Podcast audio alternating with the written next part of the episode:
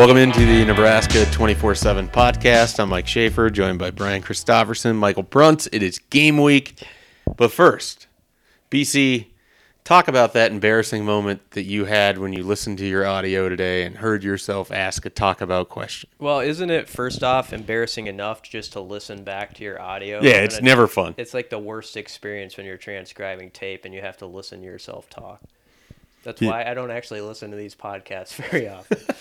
um, We don't actually post them anywhere. oh, okay. It's just actually us just sitting here talking. Yeah, we 'cause I just get think together it's, and hold mics. it's good for camaraderie. That's Yeah. okay. I, I can understand that. Yeah, I did ask a talk about questioning Antonio Reed.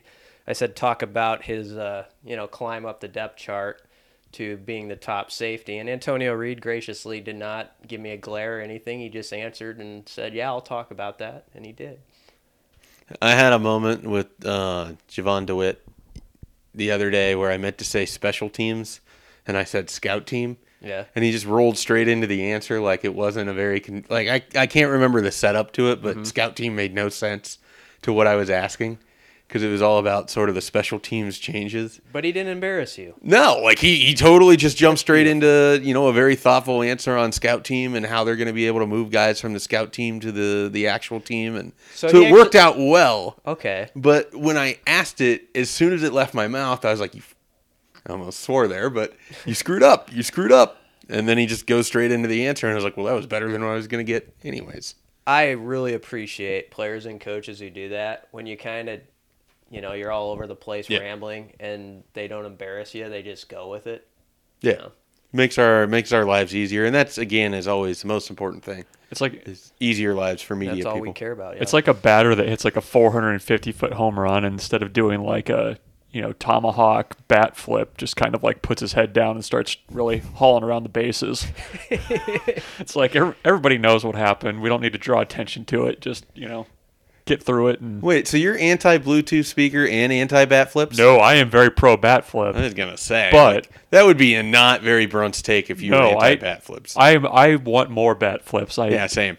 I, I watch Korean baseball highlights strictly for the bat flips. And the Thunder sticks. Yes, especially the Thunder Sticks. What about you? Are you pro bat flips? oh yeah, yeah. I, I wish they'd flip them into the stands. my my favorite like I, I love I love the bat flips, but I also love the the premature bat flips. Like the Yasiel Puig, I just flew out 325 Yeah. feet, but I totally tossed that bat like that thing was going out to left field. Have you ever been irrational where you're you are pro bat flip, but someone hits a big one against your team that like ends the game? It's a walk off shot. Like Carlos Gomez did this to the Twins early in the season when I still cared. And I was like, you, a- I, ju- I just like was calling you a hole. Like I was like talking to Carlos Gomez through my TV. How you know, like how could you disrespect the game like that? You're barking at him all the way around the bases. How bases. could you show up Fernando Rodney like that? So I'm like so busy yelling at Cody Allen that I don't have time to think about the back. I'm so mad at the bullpen collapse, which is generally always what happens in these situations that I don't even think about the batter. I quickly come down from that like 15 seconds later, and I'm like, okay, that was fine. I'm still pro bat flip. But I I still think that Jose Bautista home run is like one of the best moments in the playoffs in Oh. recent years, just because of like when it happened and the way that he, he tossed that bat. And And this then- is legendary. then just like the hot takes that formed. Yeah, after. well, that too. The that was- reaction certainly didn't hurt that one. The, the unwritten rules of baseball conversation is the dumbest conversation I think that one can have, and it always seems to come out.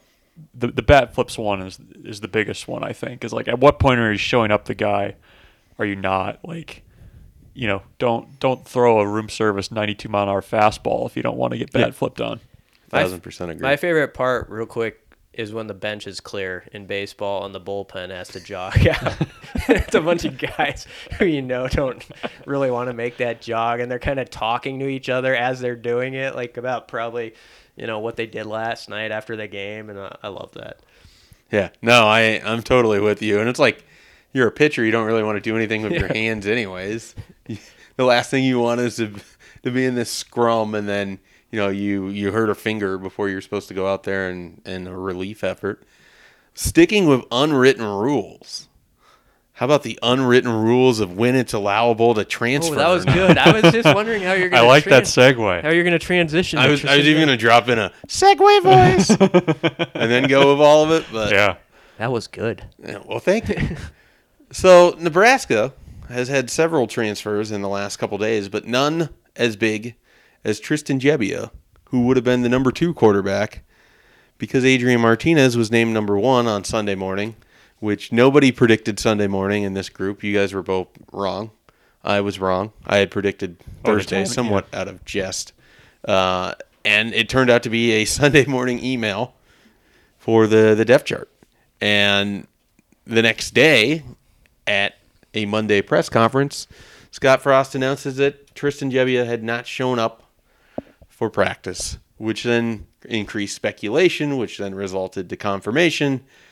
And Tristan Gebbia is on his way to some other program, likely in the Pac 12. Thoughts, concerns? Did Nebraska lose two games without even playing a game on Monday? Well, I think I think there's cause for concern. It didn't really affect what I thought Nebraska was going to do this year because we'll get into that later. But I mean, I, I think obviously not having a guy that was pretty close in ability and ability to run the offense to the starter, that's a concern if you have an injury in a in an offense where the quarterback's going to be running around. Do we know that Tristan Gebbia would have you know immediately stepped in and, and done that? No. I mean, we don't we we know as little as, you know, Adrian Martinez going in and completely lighting things up. Neither of those guys have played a college snap. It's you know, a little concerning when you kind of start naming off the depth chart like Mario Verduzco did today, and you got Andrew Bunch, Matt Masker, who's been on campus for all of, you know, three months, and you know, no fourth quarterback behind him. So Does Jamie Williams kid have any eligibility left? uh, that's a long time ago. I know, but I was trying to think of just the random people I would see throwing into nets after like a 2012 practice, and that's who came to mind. Cam Taylor. I he doesn't want to play quarterback. Yeah. Like I remember talking to him in January, and he was explaining how Nebraska wanted him to play corner, and he had never played the position, and he was talking about playing quarterback. And I said, no part of you wanted to play quarterback in college. He's like, no part of me wanted to play it in high school, but I had to, because that's what they had to do to win games. I feel like every year we have this conversation of like, at some point we end up going through the roster and looking at like, oh, this guy was a quarterback in high school. Maybe he could help. Like, because I was like, I, I remember distinctly pointing out either last year or the year before that Lamar Jackson was a high school quarterback. Like, mm-hmm. it- it's kind of like a, Yeah, it's a sign of the season almost. Where have you gone, Luke McNitt? that's Yeah. what I was thinking. Yeah. That was like everybody's favorite. Uh, Music City Bowl emergency QB. And he almost got in. He was on deck because they got to Zach Darlington at the yep, end. yep. So we, we been almost had. I mean, it's a no duh comment. It it hurts to that you don't have Gebbia, but I also think if you look around college football and looked at a lot of programs and looked at what their backup situation is, it's it's worrisome. Probably at a lot of places if a guy limps off the field. That's just Yeah. how it is. And I mean, I I try to make this point and relatively poorly, which is generally what happens when I try to make points on on Twitter. So maybe I'll do a better job of it here. And my my opinion of it when it came out is it, it's unfortunate. It hurts Nebraska in the sense that if in a hypothetical scenario you don't have your number one guy, then you go to your number two, and if he's no longer there, then your number three becomes your number two, and the assumption is that you know the gap between those is super large. I don't think the gap between what you would have gotten out of Gebbia and Andrew Bunch is that enormous. I mean, I felt like there's a bigger gap between Adrian Martinez and this offense and Gebbia, which is one of the big reasons why I felt Martinez was going to get the job, even as a true freshman. And I just, I'm not entirely sure that the gap between what Bunch can do and what Gebbia would have done is, is that significant. Yeah. So, so you're part of the bunch bunch. I guess. I mean, I I'm not anticipating that if he were to go in, he's going to light it up and go 17 of 20 and everything else. But I do know that Mario Verduzco likes him a lot. He liked him a lot in the spring. He spoke mm-hmm. very highly of him. He spoke highly of him again when I spoke to him twice in the summer. Uh, you know, he was the one that was always saying that it was a three quarterback competition when other people would try to immediately remove Bunch from the equation. Uh, whether that matters or not, but I, I I know that they like him. Whether they trust him in game situations completely is an entirely different thing. But this is still a quarterback friendly offense, and nobody can convince me that UCF situation last year, where you have McKenzie Milton, followed by Noah Vedral, who, as much as we like Noah, was a guy that wasn't highly recruited coming out of Wahoo, was a true freshman backup quarterback. Is Andrew Bunch going to be significantly worse than that? I doubt it.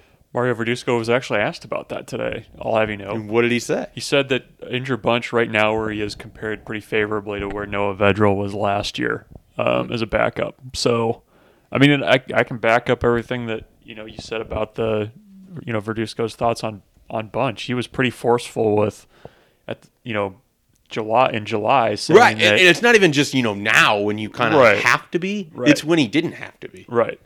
And so that's that's what I was trying to say yesterday on Twitter. As usual, I put my foot in my mouth or my foot in my hands, I guess, as it relates to Twitter. You. you type. Yeah. Okay. Uh, sorry. Is that, well, I was trying to explain it a little bit. I just was picturing your foot in your hand, and then Yeah, and then your it. foot in your mouth. yeah, That's the expression. Yeah. Yeah. I'm I'm aware of the expression. I, I'm glad we cleared that I just up. got very this visual. is gonna be a great 30 seconds of the podcast for Yeah. whoever, especially the foot people. Yeah. Uh, so Rex Ryan is a listener. Yeah. I never listened to this Nebraska podcast before, but Pretty sign good. me up. Yeah. who's the receiver? We need Wes Welker to come through and make a bunch of foot jokes. oh yeah, I forgot all about that. So I I think that ultimately it shouldn't really impact people's season prediction as to what they think Nebraska is capable of doing. Because even if you anticipate Bunch has to go in for a half or a game, I still just don't think the drop is that severe. I think to myself, like, ah, you know, you're never going to get to that third string quarterback or, you know, fourth string. I mean, who, who needs a fourth string quarterback? And then, like, Maryland got to that point last year in Yeah. a in a way where it was basically like, who do we have that can throw a football? Because they're going to be the starting quarterback. Yeah, I mean that's where it can mess with predictions because I mean it, it could happen that they're they're heading to Camp Randall with Matt Masker as their quarterback. I mean that, that's that's within reason the way this game plays out sometimes. So But if you go that route, you can do that route every season, and you can wipe out times, quarterback depth pretty quickly. So it, it, it's I, I, I get it. when it when it comes to Martinez, I, I understand where people are a little gun shy too because you don't you just don't know until a guy plays at the college level. Is he the type of guy who can take a lot of hits at this level, or is he a guy who's who's going to get hurt in the third game? And also, we're talking about a quarterback who hasn't played in a real football game in two years, and so that's that's a big and they're going to want to run him a lot. I mean, that's his forte. That's what he was brought here to do, and and now you know, if you run him 10 to 12 games, you, you're there's some risk there. But I, I, I mean, at the end of the day, I wasn't. St- I'm not stunned anymore when a, any transfer happens at any time. I think we just got to get used to that in Yeah. college football and not act like the the world is ending. And I also am not in the camp that's going to be like, well, Tristan Gebbia should have just sacked up and you know, I, I'm just not I can't get there because at some point in anything in life you gotta look out for yourself a bit. And that's what he's doing. He realized he wasn't gonna be the guy here over the next four years. It was settled and he needed to start his his next chapter somewhere else. Yeah, there there were a lot of responses to things like that with you know, Jebby is not a team guy or he's a quitter or you know whatever, and you know I, I mean we kind of got to know Tristan Gebbia quite a bit through the recruiting process I think, and, and got a good idea of kind of what he's about. Um, I mean I don't really, like Brian said, I, I don't really blame a guy. Especially nowadays in, in college sports, if they want to transfer, and if if they're not from here too, I think that's the part of it where it's like, well, what allegiance does he really have to Nebraska aside from, you know, the fact that he came here to play football? Um, I mean, he, he's had a private quarterback coach since he was probably in middle school. Um, you know, you only get five years to play. There's only one quarterback spot. I mean, I, I could see if you're Tristan Gebbia, you see the the guy that's the handpicked guy for Scott Frost and the staff win the job as a freshman. Like, what what are your chances of you know if, if things kind of go well for him beating him out next year or or the year after that? Like, I just it. it I get that it was sudden, but it, it makes total sense why it happened. And I mean, I just don't think that, especially in a, a transition year with a new coaching staff, that you can blame guys for, you know, for moving on. I mean, Avery Roberts transferred. I mean that obviously was not a good fit with him and the staff, or, something wasn't clicking there. So, you know, why sit around if, if you want to play and, and waste waste your, your time on the depth chart when you know you're probably not going to get get through that mess. Yeah, no, I, I totally get it, and it just happened that it worked out that there were schools that he's likely considering that he can go in and enroll without issue. I mean, it, it's I, I look at a lot of these guys that have transferred in recent years. I mean, I think AJ Bush wanted to be here, Johnny Stanton wanted to be here, Patrick O'Brien wanted to be here, Tristan Gebbia wanted to be here, but there's only one job, and if you don't have it, and you think you're good enough to go play, then you're going to chase that opportunity. And you know, these guys are competitive. Like that's the thing is people always make it seem like, oh, well, they don't want to stay and compete. Well, no, they want to compete. They want a shot to compete. They want to compete in games. They want to compete and play. They don't want to hope for something bad to happen for for somebody else to play. I, I'll never understand the the sort of idea that guys are running away from anything. I mean, they have, like you said, five years to go out and try to play if something clicks and they they're in the right spot, maybe they have a career after that somewhere else in some other form. But you you only have a short amount of time. You got to go try to do it. People may not like it, but college football has become a lot more like the NFL, where there it, there's a free agent market basically. And when it hit me, like it was a cold bucket of water, was a few years back. Remember that Clemson defensive lineman?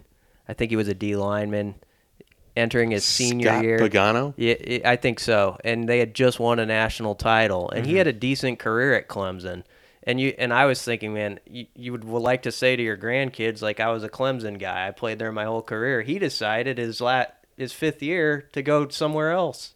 You yeah, know? he just went. He was with Oregon. Yeah, we watched him out there. And so that that was one of those moments where I was just like, okay, it's completely different now. I mean, guys are going to look for what they can find to continue their football career and impress people at the next level and allegiances be damned you know sometimes. Yeah i mean i, I just don't as a fan you have to to recognize that you have benefited from transfers just as much as you've likely lost people. And a lot of times the people you end up losing weren't the ones that were going to be playing a ton for you. Not it was usually. just it was just depth. Or you hope that it was depth. Big picture wise, this staff didn't dink around. They haven't with their roster makeover at all, and we've seen it with guys that we thought were going to be pivotal for the last staff that are now gone. And the, you know, at quarterback, they went right to it with their type of guy, and you can't blame them for that. Mike Riley took criticism for trying to fit a, you know, square peg in a round hole with Tommy Armstrong. I don't know who, who necessarily his other options would have been. They would have had to get somebody off the market. Grad transfer, yeah. But you know, this this staff certainly is taking a, the opposite approach of that. I, I think that I mean we talked about it back, you know, around signing day that you know the, the quarterback spot and getting your guy is so important to making that transition as seamless as possible. And I mean, they, they got the guy they wanted. We'll see how he how he looks on Saturday. You know, I thought it was interesting. I was over there when he was talking about it a little bit that uh, you know, explained that they have their process, and he told me this in the summer when I asked him about it because I asked him about his thoughts on just quarterbacks and transfers in general, and he said that Nebraska's system is one in which he felt like you can always go to and point to the the off season tests that they do uh, of knowledge of the offense was a way that you could always line up the depth chart and have an explanation as to this is why you're slotting in here. Right. This is why you're slotting in here. And I I think they felt very comfortable that they did all of that as it related with with Gebbia, and it still worked out in a scenario where the guy's got to do the best thing for him, and that's you that's just likely what you're going to see. Yeah. And Nebraska has two other quarterbacks committed, one for 2019, one for 2020 who knows if those guys end up taking snaps? I mean, it sounds callous to say that, but it's kind of the reality of the situation. I mean, you didn't have a quarterback that was recruited between 2012 and 2018 start a game for Nebraska, right?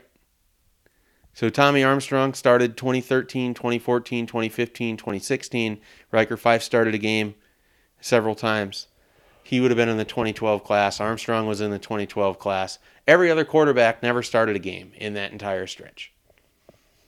just something to think about when you're you're looking at the recruiting. Like that's a, I mean, Tanner Lee comes in as a as a transfer. Now you have Adrian Martinez. So I, I think that's just a reality of the situation that people have to embrace because it's not like it's going to go back.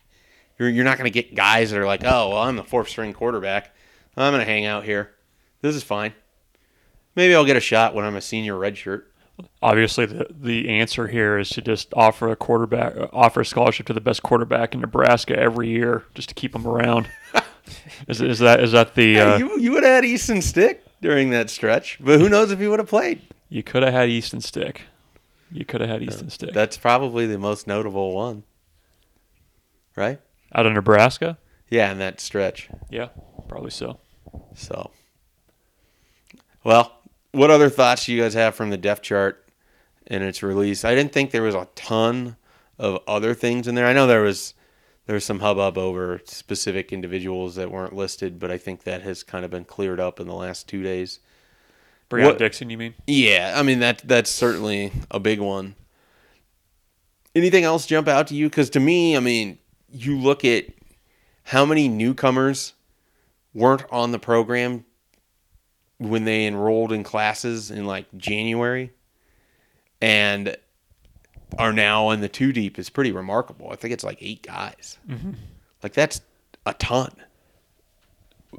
after that came out, um, the depth chart came out. The one thing that kind of stood out to me, and I mean, it, it's been a little bit of a concern, but that offensive line is really thin. Like you've got your first five, and you feel pretty good about those first five, but you know, left to right, it goes Gaylord, Raridon, Hunter Miller, Boe Wilson, Matt Sichterman, and I mean, I think you'd have to go back. I, I would guess that that second group has played combined fewer than 50 meaningful snaps at Nebraska. Is that fair?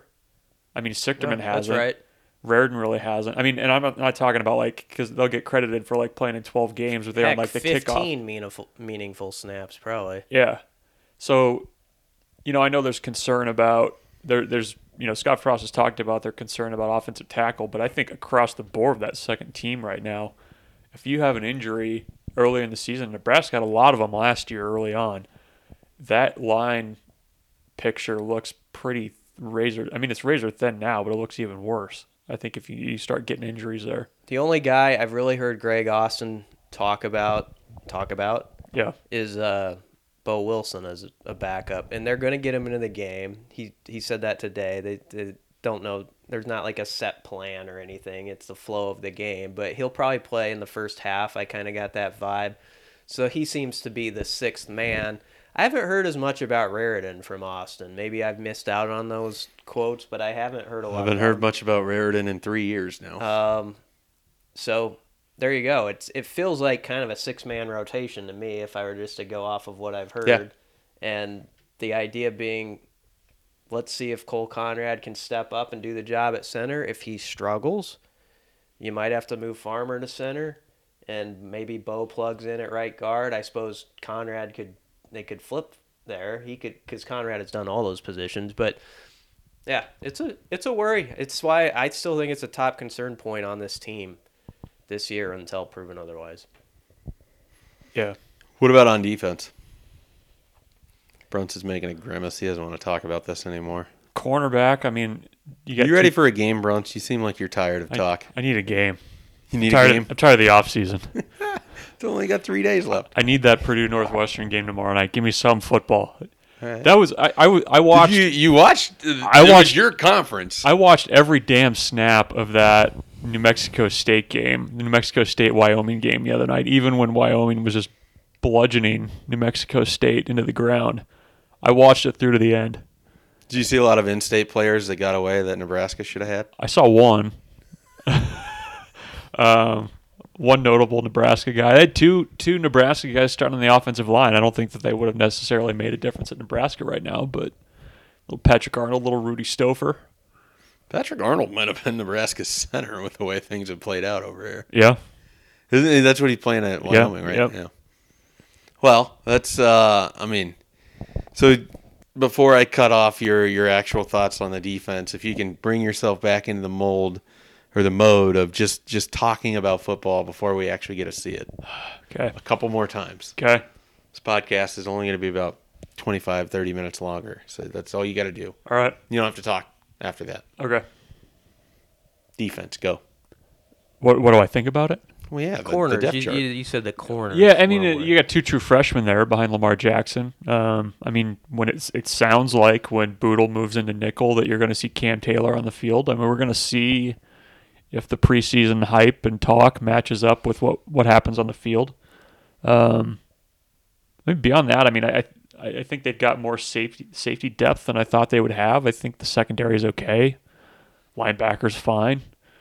I think Mike Dawson's going to roll about 17 defensive linemen through there. Will he be one of them? Could you see him sneaking onto the field and throwing people around like ragdolls? You'd hear him. You'd hear him first. He's a loud guy, He's just talking trash. just yelling. You'd hear him up into the 600 section. Um, yeah, it def- they're just gonna have to show it. I mean, I think I think they've got the guys to improve. I don't think they're gonna be worse this year. So You know the spot I think they're going to be way better at than has been talked about is outside linebacker. Yep. I really think that's going to be a strength of the team because I've always respected Gifford when he's healthy. Tyrin Ferguson, there's just been too much said about him from both coaches and players for me to not think he's ready to kind of blow up and that he fits this scheme really well. Mm-hmm. And I think he was an easy choice for them as their top outside backer. I think he made it simple on them. And then you've got interesting. I mean, Alex Davis has played snap, so that's a guy you can put out there and you know. I think they like him or what he has done Yeah, but- from the spring on. He had a really good camp, is what DeWitt was saying yesterday. he's easy to always push to the side because we always want to bring up everybody else. But he was a raw guy when he arrived here, and you know he really has changed positions throughout his career, and so I think people need to have an open mind about him. And then there's the fun with Caleb Tanner. Yeah. you know, and for the Breon Dixon lovers, he's going to get some opportunities because of the redshirt rule, even if he only plays four games. So he could prove that hey, they need to put him on the field now. But if they don't, I, I think it's strategic. I mean, you've got Gifford who's a senior, and if you could save Dixon as a and have him have three years of eligibility coming back next year at that position, that's pretty good. Yeah, well, you'd have you'd have Dixon and Tanner, Alston.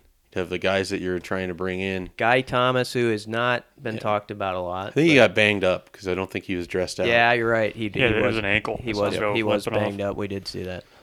So the the interesting thing with that outside linebacker group is DeWitt even kind of said this that Gifford came on really strong the second week of camp and just sort of proved everything that they had heard. Mm-hmm. They finally got to see. Yep. And he sort of took that over and they they obviously as you said really like Ferguson. I think with Davis they think he's a guy that they can put in certain situations and get a lot out of. Probably more so the pass rush than they're going to get in terms of playing in space. But the area where DeWitt was very complimentary of Davis is he felt like whenever he watched him in the spring and even in the spring game, he looked very mechanical in everything he was doing, and there wasn't like much flow to how he was playing the game. Mm-hmm. And he, he felt, and this is you know coaches say this. I don't know whether it happens when he's on the field or not this Saturday. Felt like in the the fall that had just kind of dissipated. That enough that he finally looked like somebody who was comfortable where he was supposed to be instead of always wondering or worried about what the scheme says or where he should be. I, I think kind of left unsaid is that in that transition last year, a lot got into Alex Davis's head and didn't allow him to just react to playing football. And more than just training him into being a player, they had to erase some of the mental aspect of what the 3 4 was mm-hmm. in the previous year to Right. sort of unleash a guy they think can be a pretty good pass rusher. They, they had to Diaco him. In a way, yeah. that wasn't said. So I don't want to I don't want to make it seem like DeWitt said that, but that was You could you could probably infer that. heavily yeah implied in a lot of ways. So I, I'm with you. I think the outside Well- linebackers are going to be kind of fun. We've we've discussed here about the offense and how it, there's some of that Oregon flavor developing where there's all these skill guys. The. Duck are Yeah, where they, well they just hit you with all these different guys, and so it's hard to say okay this guy's necessarily a headliner. We haven't discussed it as much with the defense, but with them rolling out two lines basically, I I've thought about that. It's really beneficial because if you are a guy like Alex Davis or a guy on the second line in the secondary, you're not thinking, okay, I'm not going to play this week. You realize they're going to rotate me in at some point. They're, we're going to be moving people in and out, and up to 25 guys probably, you know, are going to get maybe more than that are going to get meaningful snaps. And I, I just have to think that keeps guys more engaged instead of it being a deal where it gets down to like 13 or 14 guys. Yeah, I, I think you're you're absolutely correct in that regard. And I mean, the guys that weren't the number ones on the depth chart have kind of said that, whether they were uh, on the defensive line or in the secondary. Who, who leads Nebraska sacks this year? You guys think? Gifford, That's a good pick. I seven and a half. I had picked Stille at one point, so I kind of feel like I want to stay with it. But are you allowed to change like just before the game? I Yeah, sure. Nothing's happened yet. We haven't recorded the Hypecast yet. Okay. That might be where you get lucky. Podcast on Fridays. I'm Yeah. going to say Tyrin Ferguson. Oh, going the other guy. You guys think both uh, outside linebacker though? I, I, I think that's I where the don't- bulk of their pass rush is going to come from. You going with Damion Daniels up the middle, just, tossing just people? right up in the kitchen. Um, Brunson's sack leader has three and a half. Yeah, I, I I would be okay with saying Carlos Davis, even though he's an or on the depth chart. Yeah, I was gonna say. I wonder is he gonna be on the wrong side of the platoon? Should we start referring to the their defenses as platoons? I think so. You got a you got a Stille Davis platoon on one side, Freedom and uh, who's the other one? I don't even know. Who's the the other defensive end? Is it Neal? Yeah, yeah. It's great. That's where you. That's where That's you, scintillating radio. Don't worry, guys. I follow this team. I know what's going on. Someone, Ah, there's just, a hundred. someone just threw their hat. They're mad. Yeah, they were answering for you. Yeah. Like it's Neal. It's Neal. it's Neal. Well, I'd go Carlos Davis. I think he's gonna. I think they're gonna use him as a nose on third downs and, and move guys around in that way too. So I think perhaps by virtue of other guys creating havoc, that he'll be able to clean up some sacks. The Big mm-hmm. Mac sack thing is back, by the way. So you might actually get more than 14 hamburgers this year. Can I tell a story about that real quickly? Sure. I was I went to McDonald's the day after a game. They had the the Big Mac sack thing going on, and I didn't order it. But the lady in the drive-through, someone had just ordered it, and then she turned to me as I was going to pay, and she's like, "Now a sack. That's what they do when they put the juice on the coach after the game, right?" And it was the most baffling exchange I've ever had with anyone about football. Like She called it juice. yeah, that was the, the thing that made me like just puzzled the most. I thought I was being trolled, like there was some sort of hidden camera, and I was like, uh, no, I, it, it's on a passing play when the quarterback gets tackled behind the line of scrimmage. She's kind of looked at me. She's like, oh, I thought it, I thought it was something else. Was this last year? Year Yeah, before? it was last year. Well, she was probably confused because they didn't have that many last year. She hasn't That's a good seen point. it. yeah. That's good point. Why are we giving away these Should burgers? have just said yes, ma'am. That's correct. Yeah. Yep. it's when they dump the Kool Aid on the coach. Kool Aid on the coach. No, she she very much said juice, the juice on the coach. Nice. There wasn't a whole lot of that in the last few years. No, not a lot of juice. Um, you got anything else depth chart wise? Barrett Pickering's doing the kickering. First of how many times that getting used. Well, I stole that from somebody else, so Oh, that's a Connor Happer special. Shout, shout out to stealing Connor things Happer. from other people in the industry. At least you gave him credit. I did. I appreciate that. Connor Happer of 93.7 The Ticket. There's, Good your, work, there's your plug. Good job. Well, uh, I, say- don't have any other thoughts. No. I say we depth go to predictions. Ooh, straight into predictions. I, I, did you have uh, more? Did you have more? I don't. I the, the thing about last year's predictions is I hope we buried them somewhere. I went back through and tried to figure out which episode it was to see if we could delete it because we were we were way off. I said ten and two. yeah. Yeah, you. Ten and two of winning the Big Ten West. So based on that, take everything you hear over the next ten minutes. Ten and two. Immediately run to the casino closest to you and Bet put the down a sizable bet. Yeah. Perhaps on the unders. Who wants to go first? Well, should we go game by game, Oh, okay. or, or yeah. do you want to? Then we got to do the counting with our fingers, where I always kind of struggle. Perhaps yes. All right. Do you want to do it that way? Yeah.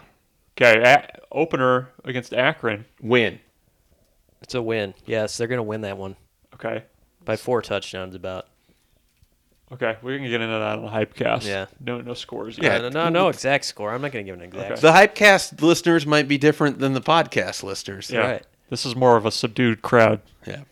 Clearly. When I do get to scores, though, I'm telling you, I'm prepared to make unconventional scores, factoring in two point conversions. Okay, Oh, I want to get into that conversation before we're done. Okay. By the way, uh, Colorado at home in game two. that's a win, Bruntz. Okay, It's, I a, also it's a win, but it's gonna be tight.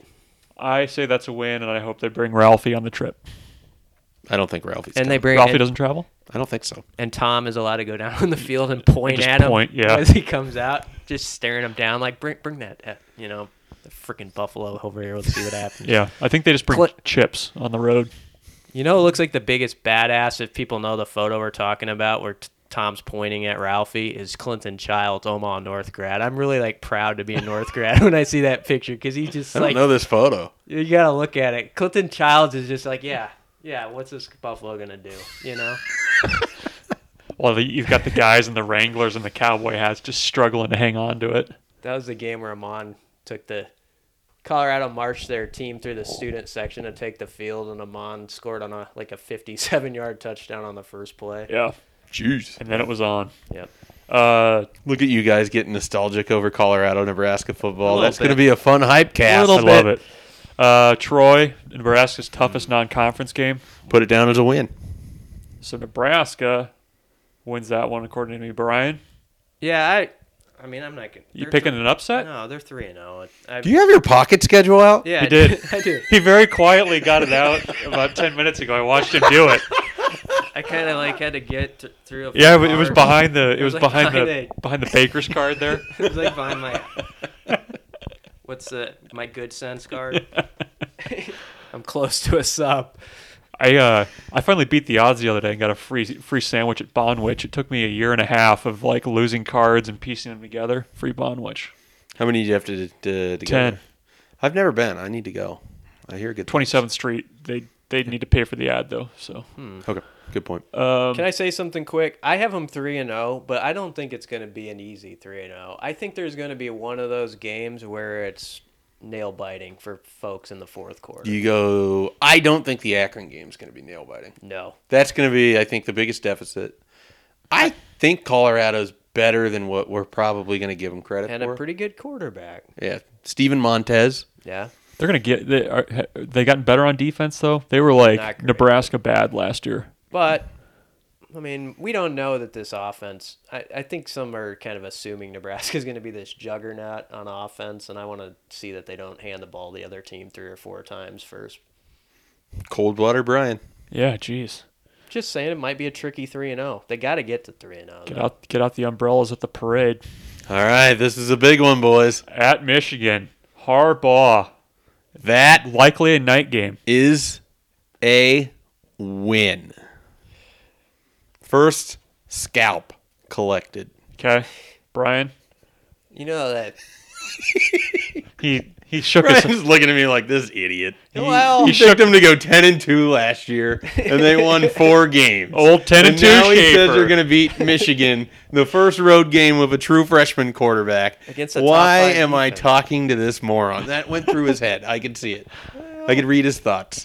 Well, I think you're saying that because Michigan's offense has been abysmal, Yes, and as they much- just lost their best playmaker. Yes, they did. And as much hype as there is about uh, Patterson, um, he throws picks too, and we'll uh, they do have some good weapons on the outside though, in spite of losing that guy. And I sort of feel like they're that team that everyone's kind of poking this off season. Like, what have you done, Harbaugh? What have you done? Kind of messing with them.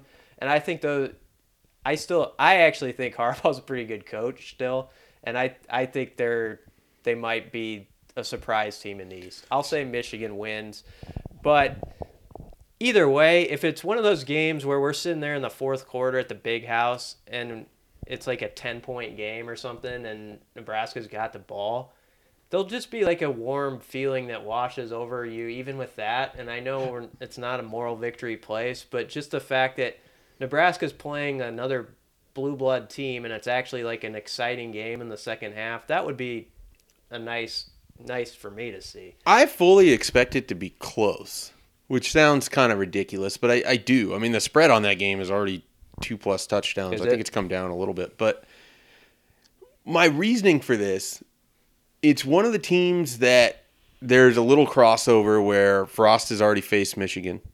So he's going to have a little understanding, I think, of what that defense can do and how to attack it. And I just think that that Michigan offense is going to struggle and try to control as much clock as possible against Nebraska, where they might have some stagnant drives, but they're also going to they're going to hit you know some dingers this year, and they're they're going to have these moments where they can put up points in in a hurry. And I just think against a team like Michigan, it's a recipe for disaster if the Wolverines only score 17 or 20 points in this game. Mm-hmm. Like it, it only takes a couple broken plays for that offense with tempo to negate. You know, they could have three straight drives of, of bad play, but you get a couple things to go your way. Some guy blows an assignment, and if you only have to score 24 points to be, you know, close or to win, I, I think it's entirely possible. Even though Michigan's going to have a very good defense. That that strikes me as a game where I I'm thinking that Nebraska's going to lose that game. Um, I think that's going to be a game that's going to test Nebraska's offensive line in a really Yeah. bi- in a really big way. I mean, tempo being what it is, I just think that Michigan's got some dudes, and I think they're probably going to be the best defense that Nebraska's going to see this year. And I, I just think that I, I don't think that Nebraska. I think Nebraska keeps it close. I just I don't think they've got enough right now to to, to overcome that defense because I, I think I, I feel like that would be the game where if you start seeing the, the, the giveaways pile up, it feels mm-hmm. like it would be that game. It's a beautiful game, though, isn't it? I mean, like playing in Ann Arbor on September 22nd when it's not freezing cold. Yeah. If Nebraska rolls in there three and zero, I, I, it, regardless, I think there'll be a decent amount of Husker fans in that stadium who will want to check it out this time and see what the big house is all about with kind of the excitement of Frost Big Ten opener. And of course, there's the Husker hi- history with the winning there in '62 and all that stuff. So it's it's like the perfect storyline game. I think uh, I've been to Michigan. I think like six times now covering games. I don't think I've ever seen the sun. So just hope for hope for that. And we had a power outage one year We did. where the there was no power in the. So three and one, three and one, four and oh? zero. Yeah. Uh, Purdue next. this is where you go the other way. right? Yeah. This is a loss, Yeah. Bruntz. It is the perfectly placed trap game of the entire season in between Michigan and Wisconsin. Nebraska is going to be a little beat up after a physical tussle in the big house. Purdue, Jeff Brohm come into town. Doesn't get off to a great start for Adrian Martinez. Maybe a couple turnovers. Nebraska not able to stay out of their own way. Boilermakers take a win in Lincoln, four and one. I think they win. I think. I don't think Purdue's defense is going to be as good as it was last year. You didn't think Purdue's defense would have been good last year, though, but they were good. right? But that doesn't mean that they're just because of But- people that but- were good. I understand, but they've lost the people that were good. They could still have people that are good that you haven't heard of. Is sort of the point. They have mystery good guys. And They how had mystery good guys last year. and how the hell are they going? To, you're talking about Nebraska being beaten up. Purdue the week before host Boston freaking College and Steve Addazio and his And guys dudes. being dudes just beating up on I, poor Purdue I was trying to think in my head, like, where is he going with this? Yeah. They're not even playing a conference game the week before. Steve Addazio is not afraid to stomp on some throats and bat flip on guys if he gets the chance. I think Purdue comes in beat up. I, I, I don't think you see the David Blough magic, assuming that he's the starting quarterback or Sindelar. Or No whatever. Yancey makes it kind of difficult for me to go with a Purdue pick, but I'm still doing it anyways. He somehow has eligibility and catches a couple touchdowns that day. Wait a minute, that's DeAngelo and Yancey's music. Nobody has ever said that. No. So Not a Purdue fan, certainly not anybody. so I got. Nebraska four and one. Okay, I actually, if I had to bet my life on it, I'll pick Nebraska to win that game. But I'm going to pick Purdue to put Nebraska at three and two under the idea, if I can explain this, that I think Nebraska is going to lose a game at some point where people are kind of like acting it's a win. Yeah, that's. And- I mean, that's where I'm at. Yeah. And so that is my representation of that game, if that makes sense, in a season long prediction. Okay. So I will say three and two. So BC Although- expects them to win, but thinks that they'll lose a game at some point, And and, so so, wants to use that I'm on us- this I'm game. pulling that card out. Um, I'm- Did that come out of your wallet too? I have that card right here. The unexpected loss card has been played. Like George Costanza over there, you got little pieces of free guitar lessons. It's not that fat. All right, so I got them three and two, but not really. But actually, they're three and two. Okay. So then they go to so a potentially three and two Nebraska team who might uh, actually be four and one Yeah, goes to Madison that next game. What happens there? I think that's going to be a close game. I'll pick uh, Wisconsin, uh, just because I lo- I think they're going to have a rugged defense. That O line should be really good. I can't get myself to say Nebraska's going to win up there, but I am fascinated to watch the contrast in styles, like a different kind of Nebraska plays that Wisconsin team, and to see how Wisconsin responds to it because they haven't. It's just gonna it's gonna be interesting how other teams in the league deal with this type of tempo in this offense. I'll pick Wisconsin, but I kind of I think that'll be a close game. Yeah, I'm in the same sort of thought process where I was with, with Michigan in the sense that it's a game in which Wisconsin doesn't play a lot of 30 point. They don't put up 30 points a ton. And so if Nebraska is able to move the ball on them and they can score, they can make it a game. I think Wisconsin wins. I have Wisconsin winning. Part of it is Jonathan Taylor's the best player Nebraska will have played at that point and I I don't know how good the run defense is going to be yet with this group. Some Yep. of that is Fair. it's it's hard to, to kind of guess a little bit with the inside linebacker room being the way that it is. Their run defense at UCF wasn't always terrific. I think that you can have some busts there, especially if you're playing aggressive. You can get caught out of position, and Jonathan Taylor can make you hurt Oh, in a he's big way. Freak. I uh, I'll go Wisconsin. I it, I think it'll be probably a ten point game. I, I just that line is really good, and I, for the reasons you outlined, I'll I'll go with Wisconsin in that one. Uh, So a three game losing streak, but not really from BC. yes, Four and two, four and two. yeah. Uh, Northwestern at Northwestern next. I like Nebraska. I think it'll be thirty thousand Nebraska fans. It'll feel like a home game, mm-hmm. and they Nebraska always feels comfortable playing there. They they just seem to have. Even in the games that have been close there, that one year where Nebraska had to rally, Nebraska actually outplayed Northwestern significantly that whole game and just was couldn't get out of their own way. So I'll I'll say Nebraska four and three. Yeah, I mean it's it's the stadium where Nebraska plays its best football a lot of the time. So I, I think they're going to beat a very overrated Northwestern team. Overrated, not underrated. Uh, that is not going to have a very good season, which starts for them on Thursday when they lose to Purdue. Curious to see how high the grass is going to be at Ryan Field for that game. Um, you might ankle. need a ankle. you might need a machete. Uh, you, you know, it, it's only it's the appropriate length when you can't hit a seven iron out of there, which is most days at Ryan Field. But I think Nebraska wins there narrowly. They always play close with Northwestern. They will play close once again. I will go with uh, Nebraska there. All right. Minnesota. Minnesota. Home game.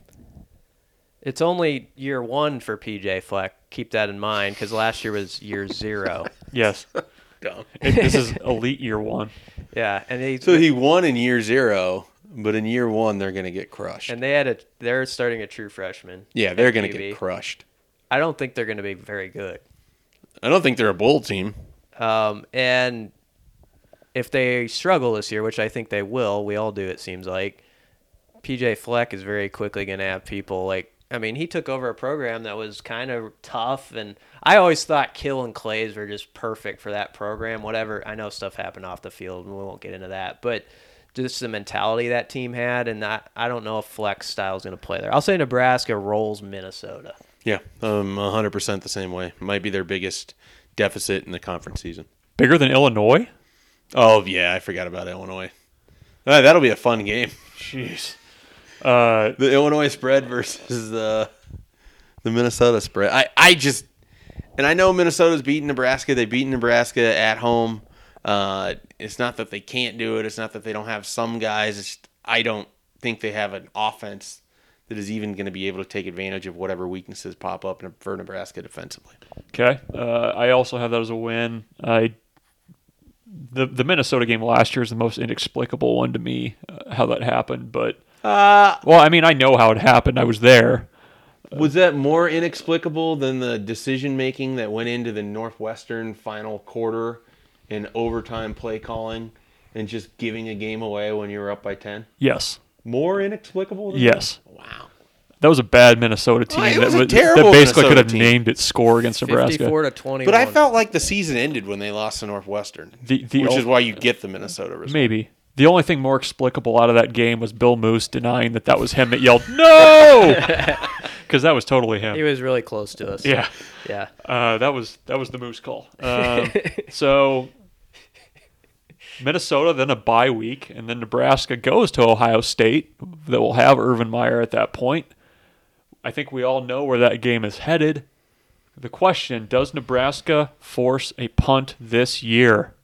Go. Yeah, Ohio State's not as good offensively. Dwayne Haskins, I don't think, is anywhere near as good as uh, as JT Barrett. Who Tate Martell though. What about him? Tate Martell? Yeah, maybe. We'll uh, we'll see if he's playing at that point. I I think Ohio State wins. I think they win comfortably, but I think Nebraska plays its best game in the Big House in the Big Ten era, which is the weakest prediction of the show. So it could be like forty-five to fourteen. Yeah, careful on that scored limb out there. Twenty some points when they lost in 2012. Yeah, that that was a good game in, for three and a half quarters or two and a half quarters. And then Carlos Hyde just kind of took Yeah. over, and Yeah. they figured out a play action fake, and they could just run that every time. Urban kind of tacked one on late too, if people remember. With, Yeah, he kept his did. starter in, and they Hyde I think scored with like thirty seconds. But I'll say a loss, five and four. Okay. But they force a punt. We're all in agreement. Yeah. Ohio State's punter does come on the field this year. I year. think this could be the game where they lose, but it's that game where people kind of rub their hands together Yeah. and are like, "Oh, okay, Yep. something different's happening That- if they play them tough." Hopefully they they don't start looking too far ahead to 2019 because Lovie Smith and the Illinois Fighting Illini come to town the following week. I think we can assume that's a win. How good does AJ Bush look in that game? Uh, about as good as he looked in the spring game when he went against the number one defense. Couldn't get his feet set, and every pass went into the ground. Yeah, I like think AJ. I that. like AJ. Uh, I don't think it's gonna. I Go said I think he'll look a little better than that. Eh, maybe He, he's got, he's been he's at, still running a Lovie This- Smith offense. he's been at three schools. He's picked up something, I'm sure. yeah, and now he's playing for one of the least imaginative coaches in the entire country. Uh, If they just ran him on quarterback keepers the entire time, yes, he would look better. It's true. Uh, okay, so sorry, did I cut you off? No. Did you, did you, want- did you want to weigh in on Not Lovie? Not deeply. I, I think it'll be a it'll be a pleasant weather day on November 10th. like one of those like 51 degree days Yeah. where you can wear your like letter sweater from when you were back in the day. Mm-hmm. Do you think th- there's no way in Nebraska wins by like five touchdowns. that's an Uh, that's hold on, 11 hold on, kick, hold on. right? That is a great opportunity to drop this in on Twitter. We were asked about when Brian plans to wear his sweater vest. Oh, which yeah. game? That game. Is it that one? You gonna mark it down, Illinois, I'll wear November? 10th. Yeah. Circle it on your pocket calendar. Just put SV next to it. you got a pen. I need an. What did? Uh, let's. you Uh, don't have we're to. searching. You don't the- have to do it. We don't have to. Okay. we got the technology. There you go. SV. So Illinois game, sweater vest, five touchdown win over here. I heard. Yeah. Comfortable feelings all around. Lovie Smith continues to stare at the scoreboard, confused. I have Doesn't them at use seven and timeouts. three. I have them at seven and three. Brian has them. Six I think and at four. Six and four. Seven and three. We're at this point in the season. Fans are thinking that they, they've got Foster Farms Bowl locked up. Now they want more. San Diego is in their sights. Um, but New York is in the rear view. y- y- yeah, or li- or that's like where Northwestern's Outback. headed against Steve Addazio. Wouldn't the Outback finally marry Nebraska if they went eight and four with Scott Frost and they knew like the entire state would come to Tampa? That's true. That also depends on what Iowa does, which is coming up here. Uh, Mich- biggest home game of the year, Michigan State, November 17th. What happens there? That's a loss. Nebraska not able to beat Mark Dantonio's bunch at home Uh, just not able to get it done. No 2015 magic. Loss. Okay, Brian. This is my. I'll make this my upset pick to get them to seven and four. So because I think there's going to be one where they win that people don't expect, one they lose. So that's what I'm doing here.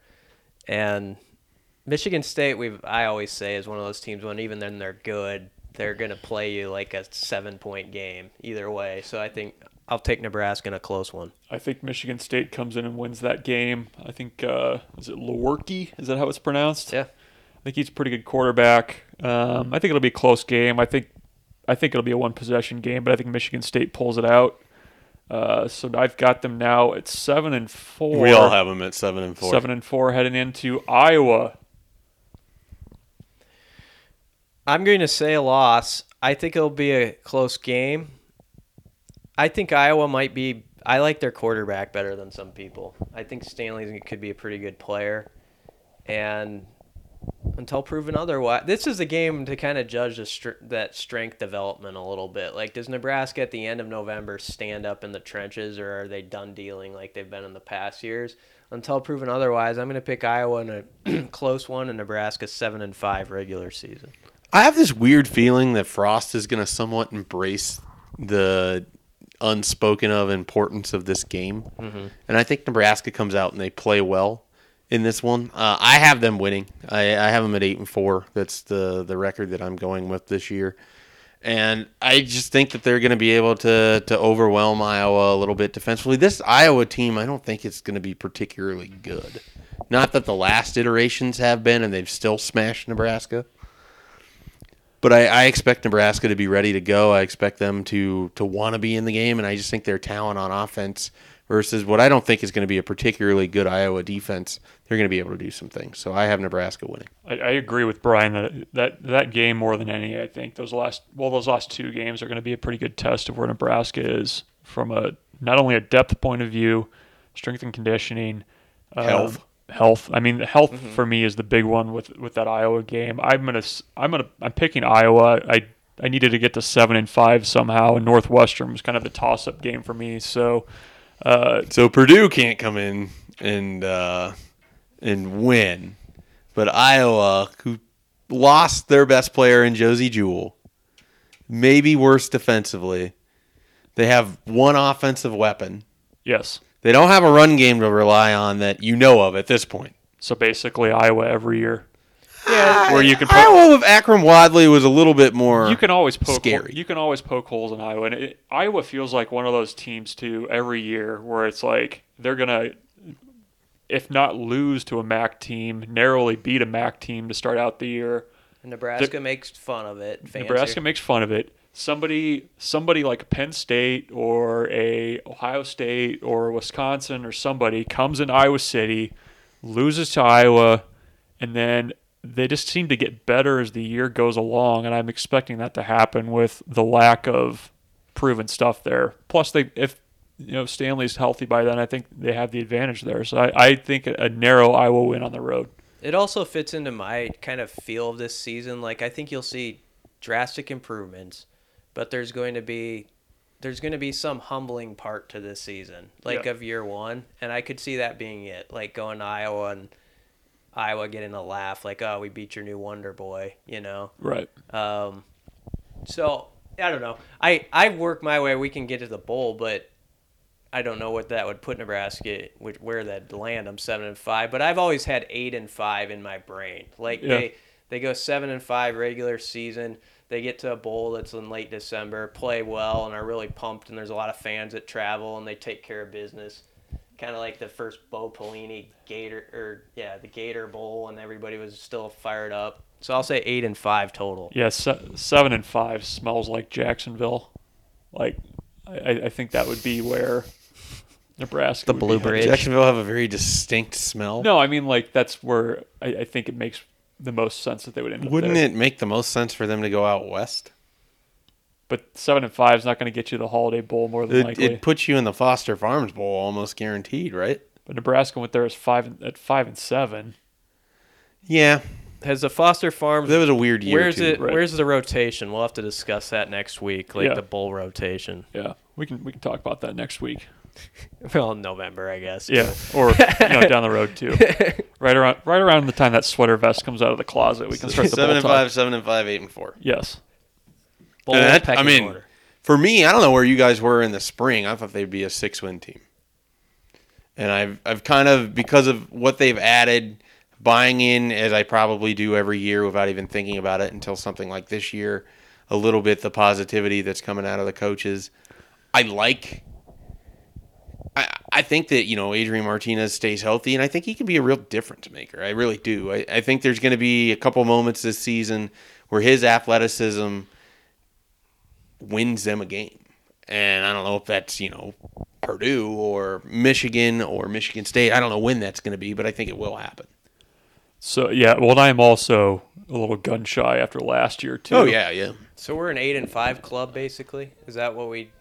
Yeah, I'd say that's fair. I can live like with that, nine and yeah. four, maybe. You got them Maybe, losing. You got 'em yeah. losing a bowl game to a Well, to I mean, Tampa and losing to an SEC team. In, sure. In my in my spring scenario, it was winning the the new era pinstripe bowl to go seven and six. So. Yeah. Well, whatever we can do to avoid that scenario, I'm okay with. I could defend the eight for the, the. amount of me rooting for you guys having to go to that bowl is just it's gonna result in terrible really- karma for yeah, me. Yeah, that's kind of a jerk store thing. yeah. Sorry. Should we talk recruiting? We're an hour Yeah. into this thing. Oh yeah, we should. Jeez. Yeah. Uh, real quickly, Nebraska's got four official visitors for this weekend. The fourth one just added yesterday when the NCAA cleared Bryce Benhart, four-star, top two four seven offensive tackle from Lakeville North in Minnesota. To visit this weekend, even though his high school doesn't start until Tuesday after Labor Day, which is crazy because who starts after Labor Day anymore? Am I right? Kids are starting on like August 5th. West Coast, man. It's uh, well, nobody counts them. It's happened some other time zone. Nobody cares. So Bryce Benhart will be out here. That's a big visitor for him. Equally as big in terms of actual stature. Brant Banks, a defensive end that Nebraska likes. Other teams like as an outside or as a offensive tackle uh, or a tight end. Nebraska likes him as a defensive end. He really likes Mike Dawson. He's excited about this visit because he'll get to see Scott Frost for the first time when he came out here for a visit in June. Frost was on his tour speaking out in Scotts Bluff, I think is where he was, or Alliance, somewhere out west. I don't remember. When- McCook? Well, you were out there. I was I was in Scotts Bluff. Is that where? He was also in Alliance. okay, yeah. So you could have been at either of those. They went by Carhenge on the way to. Interesting. Alliance. That's a good fact. Not everybody knows that. Now they do. Nebraska also has Taiwan Mullen, a three-star cornerback with a invite to go to the All-American Bowl down in San Antonio. He's someone I think could end up committing as early as this weekend. Very intriguing defensive back that they were recruiting to UCF, that they immediately started recruiting to Nebraska. Good relationship with Travis Fisher. And the final visitor of note, Wandale Robinson, who scored something like five touchdowns of 296 yards on 12 touches in a high school game last week. He fits the Duck R as perfectly as any player probably can. And Nebraska will be going very hard after him. They're going to be battling the likes of Ohio State, Michigan, Alabama, Purdue, and Kentucky. So it's an eclectic group for uh, Wandale Robinson. It kind of runs the whole gamut of college football there. Uh, yeah. Teams that are the haves and the teams that have never. Yes, The haves and have nevers. That's the new that's the new thing. that's the new delineation, I guess. So that's uh, that's kind of what the recruiting looks like. I think it's going to be a very good weekend for them. I think getting Benhart in is already a giant win for them because it's a weekend that everybody wanted. They get an official visit shot. They get the opportunity to really try to move ahead of Wisconsin, who most people have as the leader at this point, though I'm not entirely sure if that's still true. And uh, we'll see where that goes. But those are four big positions for them. You got an offensive tackle, a defensive end, a cornerback, and a uh, offensive athlete. that is everything you need to know about Nebraska recruiting in like three minutes. Yeah, I had to That be was good. fast. That was good. Yeah. I felt like I was doing a Sports Center There are segment. people. And Turner Corcoran, he's coming in Yeah. as an unofficial visit. It's a uh, a 2020 offensive lineman from Free State in Lawrence, Kansas. Four star, big guy, big guy. Third visit, fourth visit, third, Third, third. third. It's a big visit. Uh, Any, anything else recruiting wise that's popped up? Uh, Thomas Grayson decommitted. Did we talk about that last week? uh, we didn't get any recruiting last week. Yeah, Thomas Grayson decommitted running back out of Tulsa. Oh, and uh, Ronald Thompkins, ACL tear, running back out of Georgia. Not a great week for running back news. So I I don't look for them to dramatically change the makeup of the recruiting class with that Ronald Thompkins news. I think they they're still honoring that scholarship. They still want him to come here. Still want him to compete. He's going to have to go through another year of rehab, having tore the other ACL the previous year. Very unfortunate for him, um, but good on Nebraska. I think to stick by him, and we'll see what he's able to contribute when he gets here as a freshman. They take it. We get asked this a lot. No second quarterback in 2019. No second quarterback in 2019. No second quarterback in 2020. The next quarterback commit will be in 2021, and Who it is might it? be a legacy of Nebraska. The Garcia kid, I think it's Jake Garcia, Jake Garcia. out of uh, Narbonne in California. So look at that. People are getting 2021 news already. Jeez. A couple 2021 offensive linemen coming in for wrote- the wrote a feature exciting about. Illinois game. Didn't I? You you wrote about Garcia. I yeah. forget sometimes Yeah. with all these kids. Yep. Yeah, you were involved. We got you involved in recruiting. That's nice. Mm-hmm. If it's a legacy, we know we go straight to BC. Yep. That- that's my He's our legacy that's guy. my wheelhouse. Do uh you want to hype the hypecast real quick? Yeah, on Friday, fans will have the opportunity to listen to us bloviate more about Nebraska football in a condensed environment in which we discuss the game and only the game, predictions that we have on the game, thoughts that we're going to have on the game, and uh, anything else. New music. There's new music. For, there's different music for the hypecast. I was going to let people stumble into that It's not because when music has changed on this podcast, people have been very upset. It may or may not be the new Tunnel Walk music that we're using. Oh wow, Probably not. that's false advertising. I yeah. don't know if we want to do that. I would die if Nebraska just used like license free music for the Tunnel Walk. I almost sent you a text because that's where I was going with that whole like, uh, because I'm so kind of annoyed by that conversation that at this point I just want him to play like a, a sax solo. Is what it is when something so ridiculous that no one else would do. Like that's Nebraska's new entrance music. That's kind of what I want now. Little, little Kenny G to set the mood off right. Yeah, it works for me. Sounds good. Brian, any thoughts before we uh, we leave? No, I've I've said enough. I think. Uh, sweater vest date is marked, and I'm ready. All right. Well. Football. Yay! All right. Well, check everything out at uh, Husker247sports.com. We still have some Scott Frost coverage coming tomorrow, some more stuff coming the rest of the week, and uh, certainly everything on game day.